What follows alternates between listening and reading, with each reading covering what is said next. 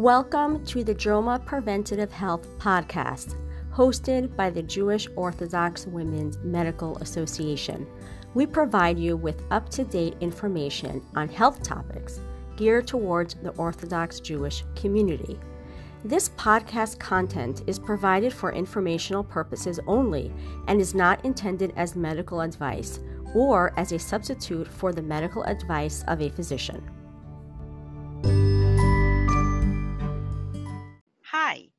My name is Elisa Minkin.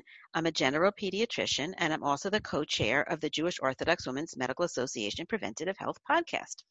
And I'm really excited to be here tonight with Dr. Rebecca Galiebter. Am I pronouncing your name right? Yep, you got Hi. it. Hi, thank you. Hi.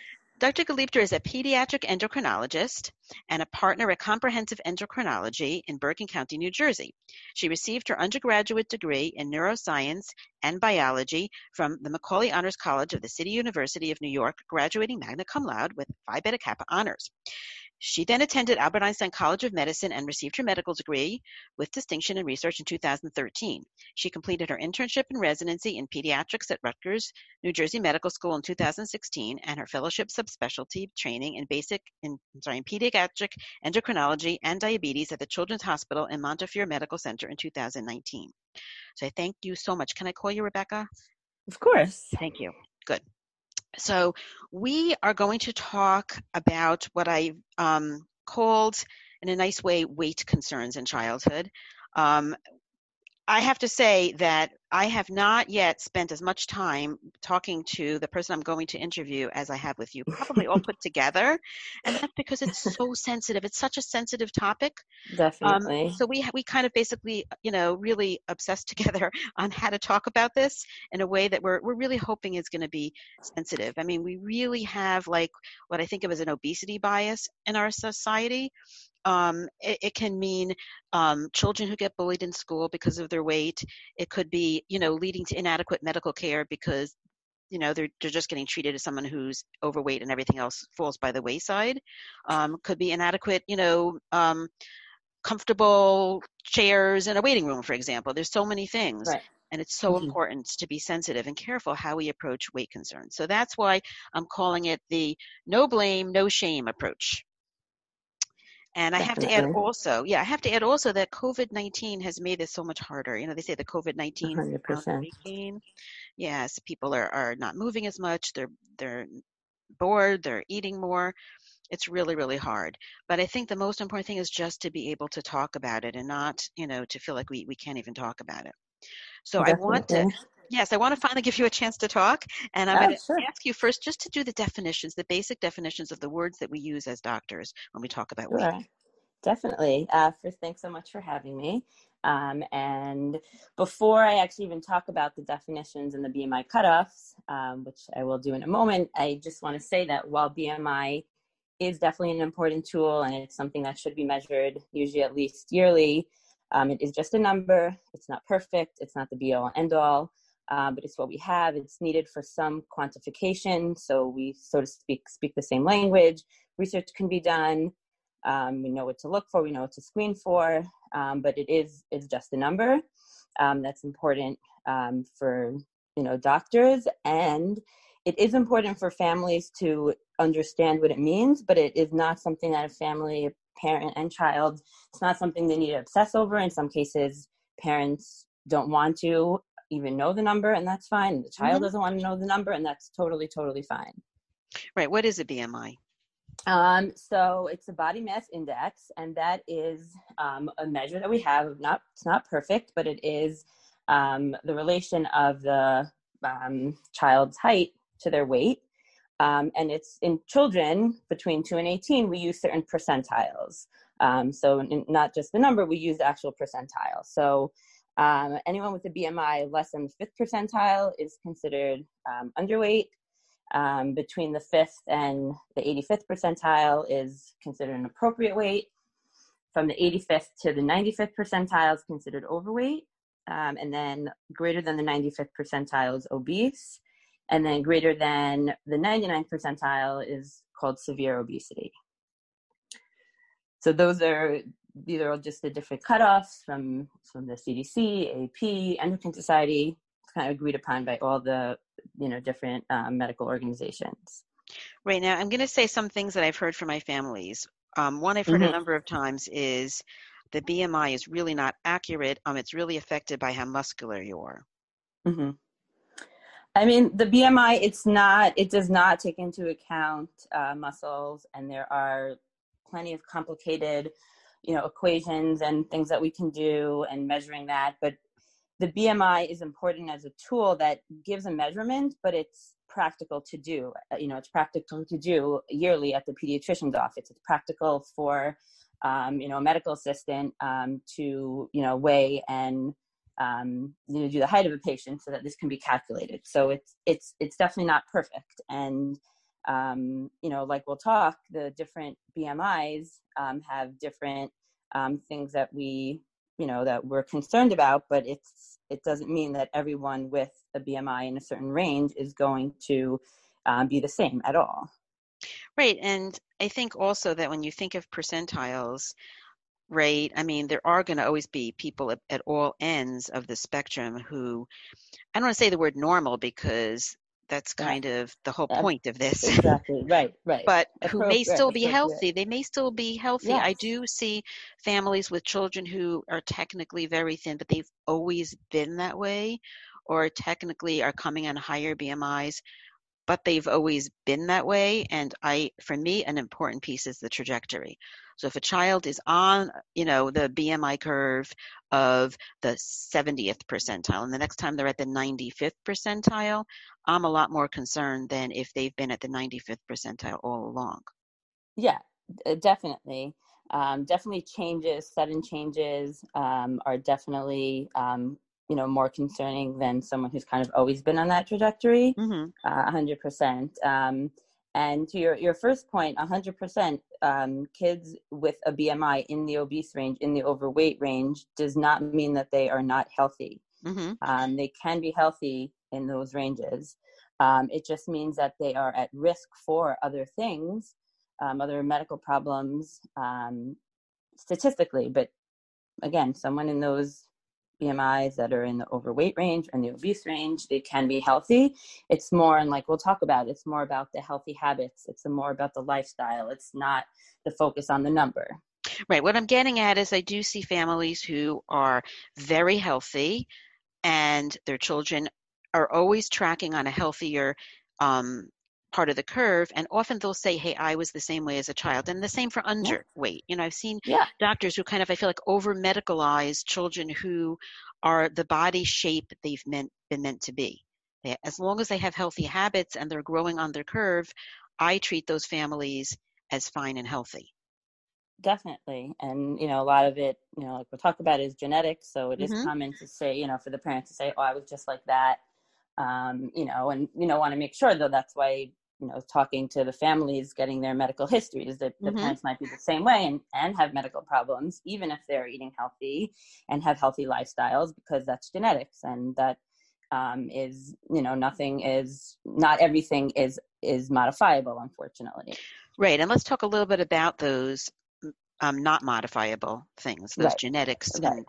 factors please yeah so you know most um, most of you know, pediatric um, obesity, overweight is commonly a combination of, um, you know, environmental factors, um, genetics, epigenetics. There's a lot of research about metabolic programming um, during gestation, during early infancy, and all these things kind of, um, you know, work together to um, to cause it. And overall, um, less common causes are um, endocrine disorders. I mean, I see them more commonly, but overall in the general population, um, there are endocrine disorders that can um, cause, you know, obesity, such as thyroid disease, um, elevated adrenal hormones, other hormonal problems, which is definitely important to keep in mind. Right. I have two thoughts. Thought number one is mm-hmm. Um, parents often do say, oh, can you check their thyroid? Can you check for something right. hormonal? Yeah. No, that's definitely something common that I see both from pediatricians, from patients mm-hmm. um, that either that come to me or um, just speaking to people. So it's definitely something that needs to be considered. Um, it doesn't necessarily mean, and actually, most uh, patients don't need an actual laboratory workup. Um, a lot of it's based on um, history, based on symptoms, um, you know, that in the patient, in the family. Um, one of the specific things, especially in children, because they are growing, is that usually kids that are either overweight or obese are actually taller than, let's say, you might expect for their family. Um, and that's because they have usually um, increased um, uh, estrogen levels that cause the bones to grow. Um, but if someone is um, either overweight or obese and they actually have short stature or they're not growing well, mm-hmm. that is a lot of times a clue for an endocrine disorder. And then those um, those are not the only children, but that is one of the common times where um, the endocrine causes are worked up. Right, and they should be seeing an endocrinologist at that point. Yeah, definitely at that right. point. Mm-hmm. Are, there, are there other things for people to look out for that might um, not be typical obesity? Yeah, so other things are there these um, genetic um, obesity syndromes that mm-hmm. cause mm-hmm. not just the genetics that I'm talking about that cause that are just causing um, you know reg, quote unquote regular obesity, but these are syndromes that cause severe obesity, usually um, early onset, you know, as young as, you know, two, three, four, like definitely less than five. Um, usually they have other um, typical clinical features of that syndrome. Um, and that is, again, just important to, to note. Um, not honestly because of different treatments. Honestly, a lot of these different genetic um, obesity syndromes, there are genetic testing for, and it's I think it's important for families to know. And there's tons of research being done, but for many of these syndromes, there aren't actually even specific treatments. So the treatment for those children are the same, you know, lifestyle modifications, health um, you know, health modifications. There are a couple of them have, you know, some specific, um, specific targeted treatments, but most of them do not. So at this point, um, hopefully in the future there will be, but um, at this point, it's still the same, you know, lifestyle modifications that we'll talk about. Right, and so that's why you know parents are looking for the cause of the weight, and the vast right. majority of the time, it's really just they're taking in more calories than they're expending energy. Um. And I just want to bring up one point that you kind of mentioned um, that's really, really important that I find in my practice is for mm-hmm. families to understand when you're looking at the height percentile in a child that's overweight, because they tend to be taller, um, what happens often is that later they finish growing faster. Yes, definitely we see that Right. And so, you know, um, we can talk about the consequences very briefly, you know, the what we call the comorbidities. Yeah. Mm-hmm. Um, I, I discussed earlier that I don't want to focus on it too much because I do find that most people know it's not good to be overweight right. and it can lead to problems right. and parents are frantic right. and I don't want to make it worse. But I do find it helpful to focus on the height issue because especially for boys, um, it's a motivation for them to not gain weight yeah. as fast because their ultimate height will actually be taller. Right, right. Um, so, kind of two things that you mentioned. Um, in terms of right these these children a lot of times being taller than you may think so like i mentioned it's because um, the ad- adipose cells secrete estrogen mm-hmm. um, and estrogen is one of the primary hormones that cause bones to grow and for kids to grow tall even in boys um, especially before puberty.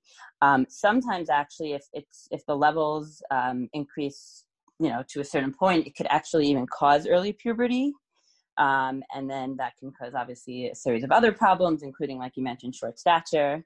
Um, but that's, I mean, that's not definitely not one of the the com- again what I see as common is definitely relative to what I see, but um, in the general population, it's just more, you'll usually just see more of the taller stature than you may have expected and not necessarily causing early puberty.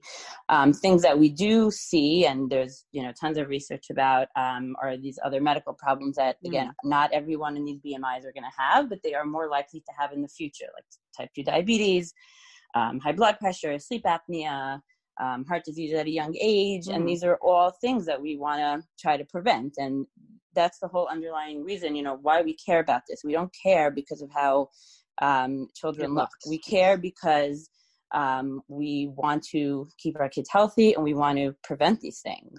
Um, And, you know, in society, like you mentioned, there unfortunately is so much stigma and shame.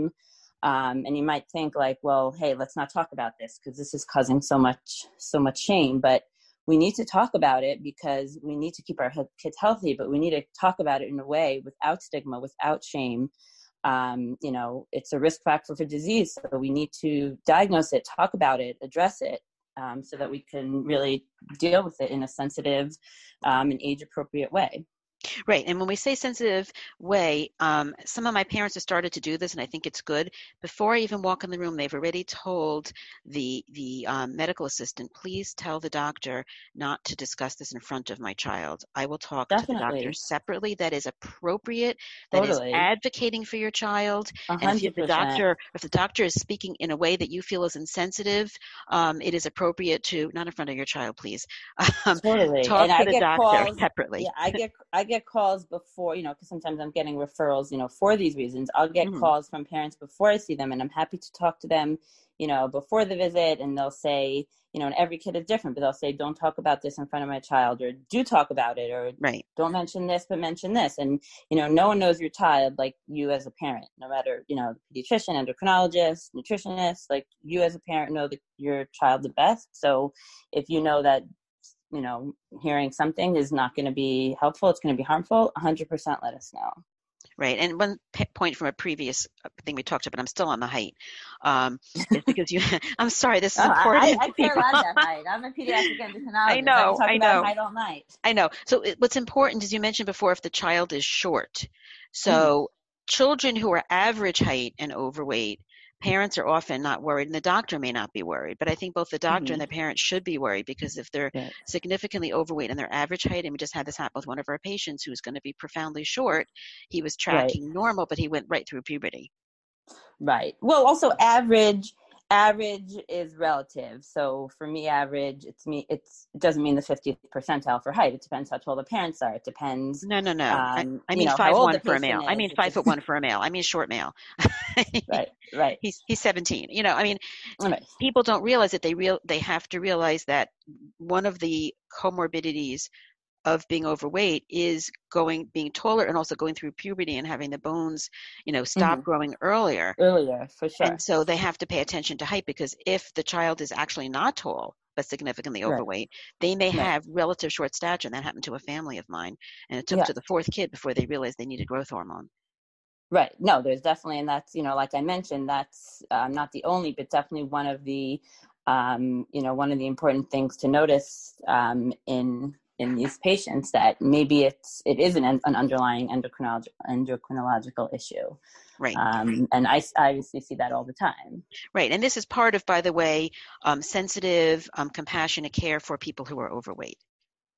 Right? Definitely. giving them Again, the real care they about, need and not just focusing on the numbers. Exactly it's not about the number it's not it's not how they look it's not that i care about the number it's i want them to achieve their um, their height potential i want them to not have you know diabetes i want you know it's it's about these um, health outcomes right and we talked a little earlier before this talk about differentiating between things that can masquerade as just regular obesity like conditions but on the flip side when you're starting to see the comorbidities in terms of what the parent might look for what the doctor might look for um yeah so diabetes you know, for example what would be signs yeah. so one of the things right that i definitely get um, the most commonly is either diabetes or even pre-diabetes. So we have mm-hmm. cutoffs for pre-diabetes. So um, being super thirsty all the time, um, going to the bathroom multiple times during the day, um, waking up at night to go to the bathroom, um, especially in teenagers, is not normal. They normally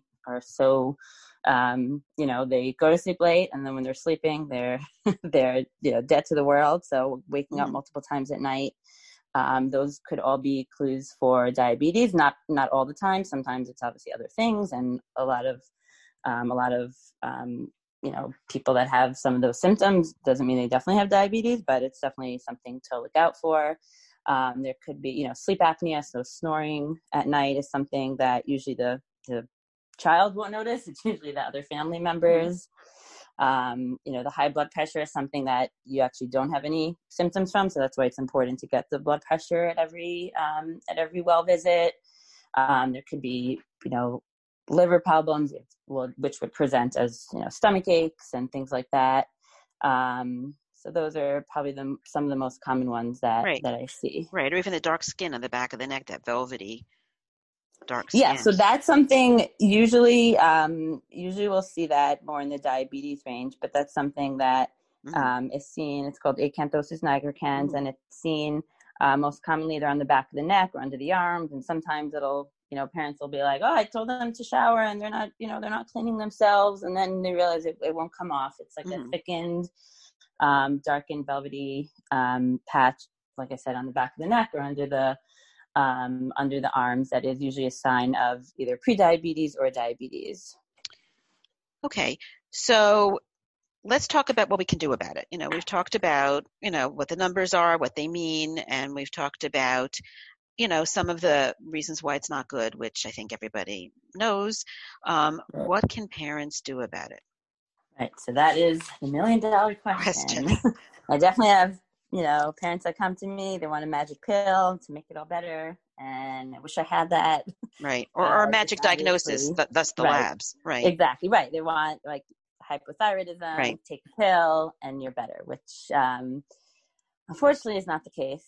Um, and so, yeah, definitely, obviously, we can talk about this all night. But even before we get into specifics, um, and I know we mentioned this before, but you know, we both definitely agree that we want to, um, you know, harp on the point that, um, you know, we'll get into specifics, but this is not um, something that is do not, not do not criticize um, your child. Do not shame them. Keep it positive. Um, it's not their fault. Um, you want to keep them and yourself focused on health, not on numbers. Um, you want to keep them, you know, body positive.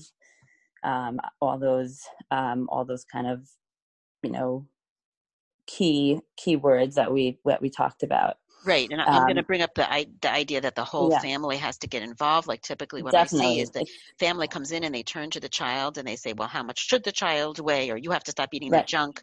yeah, And really, the Yeah. focus has to be on the family, not the child. And everybody needs to have totally. healthy habits. Totally. I mean, this really is best as a family approach, not singling out the child. And hmm really, everyone in the family will benefit from these, you know, you know, healthy habits. And most, almost all kids, even honestly, kids in the same family that are underweight that need to gain weight, most of these healthy habits actually apply to them. Not obviously all of them, but most of them do. So it's really a whole family um, approach. And you know, that being said, when you know we're talking about recommendations it needs to be taken in the framework of the family dynamic you know hmm who's living in the house who's buying the food who's you know Mhm. watching the kids um, what their resources are what the allergies are food sensitivities um, you know things like that Absolutely. And, and also, um, pressure doesn't work, whether it's to eat more or to eat less. nope nope not And, and the other thing is not to reward kids with food. I mean, right our, our whole lives, you know, and from the from worlds revolve around eating, it seems. And yes And it's true for school as well. I mean, think, you know, Mhm. Shabbos parties and Shabbos Ima and Shabbos Abba and, hmm you know, Chumash parties and whatever. Everything is food, food, food. right Um, right so it, it, it makes it hard. And I think we also have to think about the child, you know, struggling with the weight in the context of, of all of these yeah um, i mean challenges in different environments, not just even in the home. And, and also, I have families who are, you know, spending time at one parent and then the other parent. The parents may be divorced Mhm. or their grandma's babysitting or whatever. And you got to think about Right, right. all of those environments right try to right get on the and- same page. Yeah, and even more than a family approach, ideally this is like on a global level and a like a Right. community approach in the schools when normal in normal times when kids are in school, a lot of times more than they are at home. Right. Um, which hopefully we'll get back to. Um, you know, really having the school involved because the parents could be do everything right at home, and if they go to school and they're given, you know, certain things, then you know, and make made given other other you know foods or you know whatever it is, then you know it's not helpful. So really on a really on a global level. Um, and you know there's tons of research of like community-based health programs and you know that kind of approach really has the most successful impact both in you know prevention and treatment of um, of obesity so you know as much as as much as we can Right. And one thing I'm other- always concerned Mhm. about, you know, at the age of adolescence, Yeah. that's what I was um, is you know the classic scenario. I did a talk with um, actually a JOWMA member who was very brave and told her story of an eating disorder, her own eating disorder, and it had that classic beginning of I was 10 to 15 pounds, like somebody told me I was a little too heavy, Yeah. and the next thing you know, you have an eating disorder.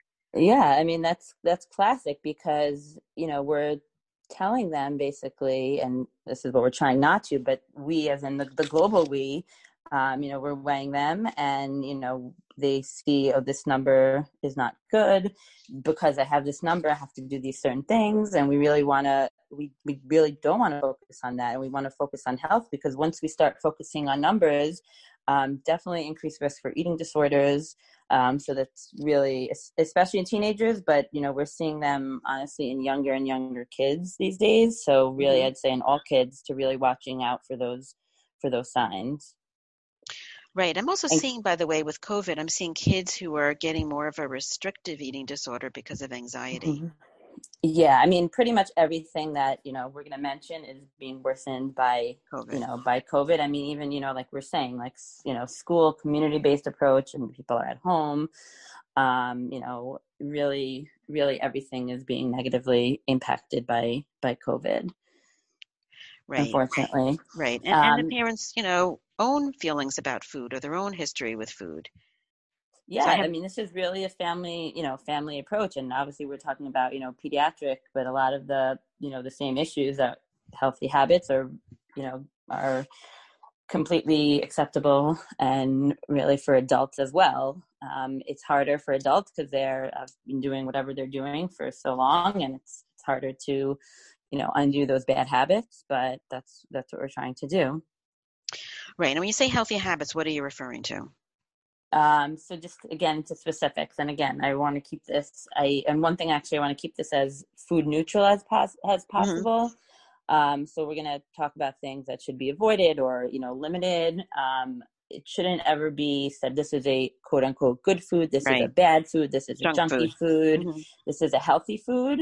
Um, really focusing more um, on the nutrients. Sometimes you can call things like an, an everyday food or a Mhm. special occasion food, which some people think, oh, that's the same, but it's just more focusing on. It's not focusing on the quantity of the food. It's focusing on you know your your approach to it.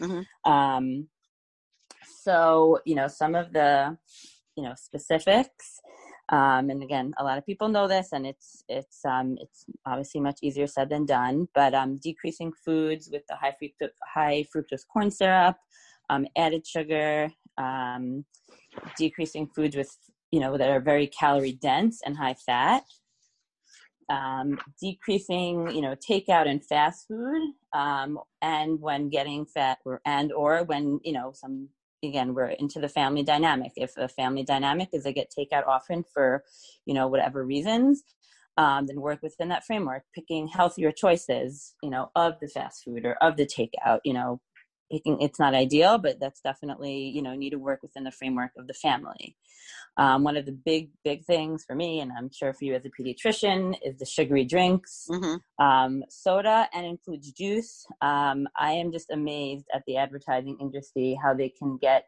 um, smart people to believe Right. that 100% fruit juice means that it's healthy. It's it's or if not it's healthy. organic. or organic, exactly. Organic does not mean Right. healthy. Um, juice is just sugar. It spikes the blood Right. sugar. Um, it causes variations in, in blood sugar. It's it's not. It doesn't even fill you up. Um, it's empty calories. Um, you know, for little kids especially because there's a lot of um, and bigger kids also, but especially you know kids that are drinking it all day because there's you know tooth decay. It's just you know juice juice should really um, everything else i say like decrease and it definitely shouldn't be cold turkey but that the goal should really be to eliminate Right. No, I say the same thing. And and I find that That's the people know about thing. soda. Right. People Yeah, know about right. soda almost 100%, I find.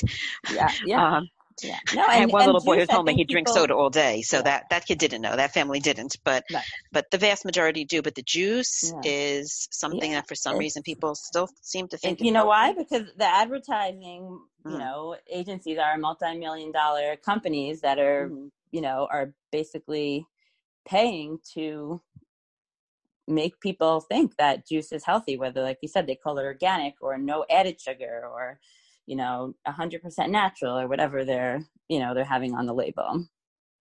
Right right. And some people think like oh well if they're gonna have you know if we like juice an orange is that is that the same isn't it the same as orange juice? And it's not. Well definitely eating whole fruits is definitely much better because it has the fiber and the fiber right. um, is definitely important. Um, even if you juice your own orange you are still getting some of that fiber. It's not mm. You know not the same as you know opening up a, a bottle of orange juice but definitely increasing whole fruits vegetables that gives a dietary fiber it increases fullness it helps your blood sugar kind of um, it doesn't spike even if you're having you know sugary as opposed to having something just with sugar if you're having something with fat and carbs and fiber it kind of keeps your you know your blood sugar more steady and keeps you fuller for longer right and i think people also think carbs are bad and that's actually yeah. That is not true not i've had true. parents say that even even in, in, kids with diabetes i take care of a lot of kids mm-hmm. with diabetes children need carbohydrates to grow they need carbohydrates to grow, they need carbohydrates to grow. So they'll say, oh, you know, grandma has type 2 diabetes and she can't eat carbohydrates, so you should need carbohydrates. Like, no. Um, kids need carbohydrates. It's about picking which carbohydrates, whole grains, high fiber, um, having, um, you know, portion control, like the healthy plate. Um, you know, I know people have different, you know, resources they look at. You know, the quick and easy thing I like to say, let's say for dinner, if you have a whole circle, half of it should be fruits and vegetables, the other half, one should be carbs, and one should be a protein. Obviously, not every meal is going to be perfect, but just as a general, you know, a general rule. Right, and I, but I like definitely to, need carbs. Right, right, and and they'll feel full for longer if they have more of that balanced meal. Like I think a mistake that a lot do is they let the kids eat these simple carb, you know, whether they're snacks or even just for a meal. They typically have bagels, you know, white bread, which is really mm-hmm. sugar, just like juice is sugar. Yeah. You know, these yeah. simple carbs. It's the, it's the mistake is to focus on carbs as a whole, yeah. as opposed to understand that simple carbs will often be treated in your body just like white sugar, and you'll right. be hungry Although again. you know, again, it's not it's not bad it's just not something that should be all the time and there are better choices if right. you know if they want to have you know a bagel try a whole wheat bagel you know try brown rice but maybe they won't like it and then okay if you want your bagel have it you know however often is you know you think is appropriate to have you know that it's not but it's it is you know the processed you know more of a processed so right. so not, more right. What I'm saying is more processed. Yeah. You know, simple carbohydrates are often treated in the body like simple sugars, even similar to mm-hmm. juice. If I'm correct. Right. Right. And then the child. I mean, nothing is nothing mm-hmm. is as as right raises the blood sugar as quickly as juice, and it's mm-hmm. those fluctuations that are really right. Um, you know, cause all the uh, you know hunger Habit. and eating is mm-hmm. is is a behavioral thing, but there's also you know tons of hormones that are released from the brain, brain mm-hmm, from the mm-hmm. stomach when someone eats, when someone's fasting. You know, there's a lot of different um, hormones that you know cause someone to be hungry or cause someone to um, to stop eating to feel full. So um, juice, especially, is one of those things. And you know, when it causes that huge spike in the blood sugar and then a very quick um, decline, those kinds of spikes and falls are really um, you know kind of mess up the the hormones that make you feel full um, so that's another issue with them right and speaking of feeling full you know there are some kids who eat very quickly yeah. and how long does it take i think yeah. it takes like 15 minutes for you to actually you know start feeling full from the time you start eating yeah it's even closer to 20 minutes mm-hmm. and you know a lot of a lot of the other you know healthy habits are not even about what what you're eating it's mm-hmm. how you're eating right um, so, you know, we talked about, um, they said feeling full. So eating, you know, eating slowly, um, eating, um, you know, at structured times. Again, it mm-hmm. doesn't have to be at the exact time. And obviously, again, COVID, this is terrible for the lack of structure oh, right. um, because that is something that's important. Um, kind of it's keeping true. structure, you know, three meals a day, you know, one or two snacks, depending on the age and, you know, the child's schedule. Um, not having you know screens whether it's phones or tvs at the table um, not just like picking and grazing and kind of snacking all day like more discreet whether it's a meal or a snack um, but but also you know noticing if, if you're hungry and it's not mealtime, you you're, you can eat. So just you know need to you know be aware that okay, why am I doing this? If it's because I'm hungry, then I'm going to eat. But there are many other reasons why people eat, and that's um, another big issue of recognizing um, eating cues. So mm-hmm. often it is hunger. So if it's hunger, we want we want you to eat 100%. But a lot of times people are eating because they're bored, um, because they're sad, lonely, um, you know, tons of other of other reasons. Um, and you know that really needs to be addressed. And people, um, it's it's hard, but we need to try to tune into you know why you're eating so that we can address it appropriately. If you're eating because you're hungry, you need to eat. If you're eating uh, eating because you're bored, that needs to be addressed. If you're eating because you're depressed, and that definitely needs to be addressed. And these obviously are all addressed in different ways. And again, COVID for all of these things, for boredom, loneliness, depression. Right. I mean, it's really every single thing that we're talking about, unfortunately. And we're definitely seeing, um, you know, increase in um, in obesity and obesity, mm-hmm. you know, related um, health problems, even over this, even over this short period of time. That is really, you know, it's really something that we want to address. Right, and and here's where I give my plug for nutritionists. I mm-hmm. I depend on on the one in my practice area that takes mm-hmm. you know many insurances. Um, mm-hmm. You can definitely look into your insurance plan, you know, and see if you can get yeah. it covered. Um, I think it's so so important. I think it's also important from the perspective of autonomy of the child once they're old enough, because the problem is again mm-hmm. once they feel that you want them to do something that you're pressuring them, they don't want they want to, to do the opposite. right. So if you have someone to work with them that can be the person that has that conversation. Definitely. Because I know, you know as a pediatrician, I don't have the time. I really, I don't have time. It's not appropriate. Yeah. Right. You know, the short visits I have. Yeah. No. So, so for me as a specialist, I mean, I do have more time, and I do go into more detail, and mm. you know, when I see these kids and go into new, you know, a lot of the nutrition. Mm. Um, but I 100% refer to a nutritionist um, you know, pretty often. And I always tell families whether it's, you know, in, in, these kids, they can have a lot of different specialists involved, whether it's a pediatrician, um, nutritionist, endocrinologist, some are seeing a gastroenterologist as well. Um, you know, they can have different specialists involved. And, you know, it's important to know the role of each because there definitely is overlap, but there mm-hmm. definitely are different areas of focus and expertise um, within each one. And it's so important, though, that with each one, it needs to work for your child. They can be the world's expert in something, or they can be right. have great reviews, or the best at this. But if it's not a good dynamic with the family, with the child, then it's not going to work. Right. If it makes um, anybody so feel I, guilty, or whether it's the mother or the child. Yeah, it's I mean, not good. Guilt, or whether it is. Sometimes it's not that they're doing. You know, it's not about guilt or if they're doing something wrong it's just not a good fit it says you know for whatever reason it needs you know it needs to be something that is it's a very personal and it's a kind of like a long term thing it's not a one visit and then you know we're fixing everything so right. it really needs to be like a like a good relationship right it's not a um, sprint um, it's a marathon right? exactly yeah and you know the parents really are the advocates and they have to um, try to you know see is this working and it doesn't mean they don't need it if it doesn't work with one nutritionist then find another one mm-hmm. you know um, mm-hmm. it really it really is um, important.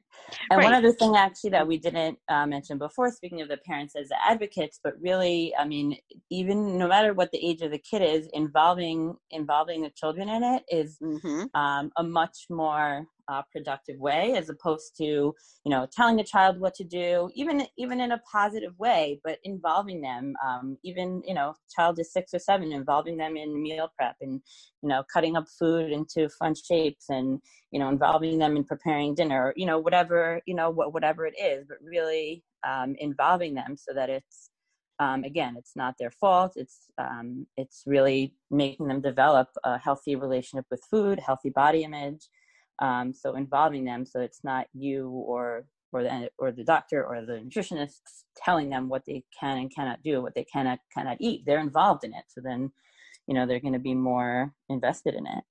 Right, and you also want healthy food choices to be fun. You know, you don't want it Definitely. to just be well, there's the yummy junk right. food and then the boring health right. food. For sure, yeah. And you can get information online. You can get information from books. It doesn't have to be a nutritionist yeah. if you, no, definitely you know, not. I mean, can't find a good online, one. Online, online is an endless, an, an endless pit for good or for bad. I mean, Google is for good or for bad. You can get lots of wacko things, but there definitely is, of course, good information. It's always important to see like where the information that you're coming, where the information that you're reading is coming from.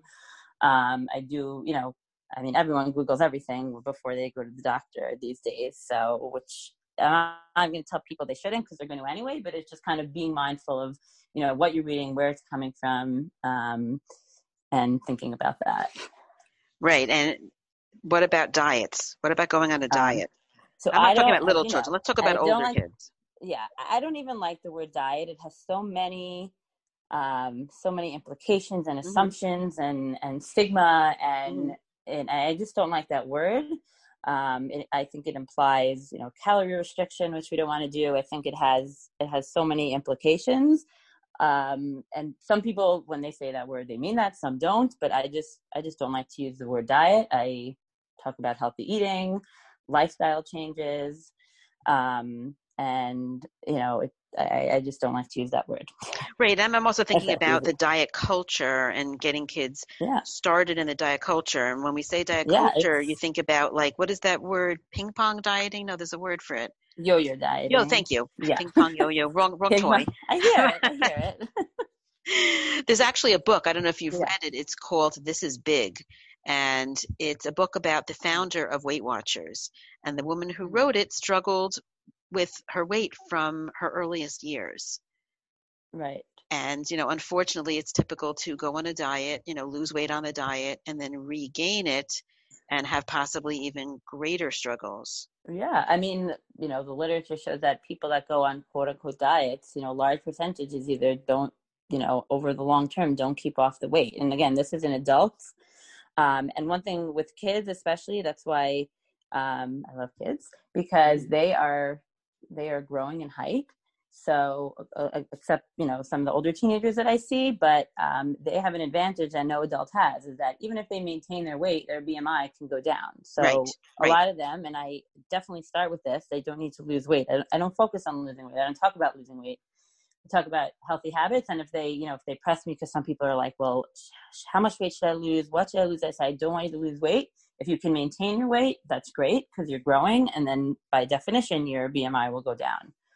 Um, right, right. Because parents will ask me, "What weight should they what, be?" Uh, I, I know. That question. Well, they, I don't. They're they are the weight they are, and let's work on the healthy eating, healthy lifestyle. Um, and again, I'm not saying we're not measuring their BMI and we're not measuring their weight. We are because, like I said, we need to have you know we need to have these cutoffs and you know quantification so that we can you know address it appropriately but it 100% should not be the focus right now what about the children um, who are really you know more significantly obese their their weight is really disproportionately you know going so, up and you tried the basics already yeah so um, I mean, again, I mean, I, I mentioned some of the obesity syndromes. So that's when, you know, if it's really um, significant, definitely, you know, think about those. Um, I mean, there are even, you know, there are, this is like way down the line after, after and in addition to the healthy lifestyles that we still actually haven't finished talking about all the points, um, that there are medications, you know, mm. but they are like, I don't want to say last resort, but they're, you know, really after at least a few, usually a few years of trying, um, you know, these, you know, lifestyle changes. Um, and then even then even with the medication still needing to do these um, you know healthy you know healthy lifestyle. Um, so it's not like oh let's wait and then there's this you know magic medication. It's not like that. Sometimes kids will need medication if they're starting to have some of these comorbidities like you know prediabetes diabetes high blood pressure that of course will treat you know as soon as it's diagnosed which is why it's important to do you know regular labs on um, for these children. But just for the weight no that's really like you know after all this. Right although okay. i think that there and are then, more extreme ends where they you know even in teenagers they might be do, using yeah. a certain medication. It was a medication that was just approved for for adolescents.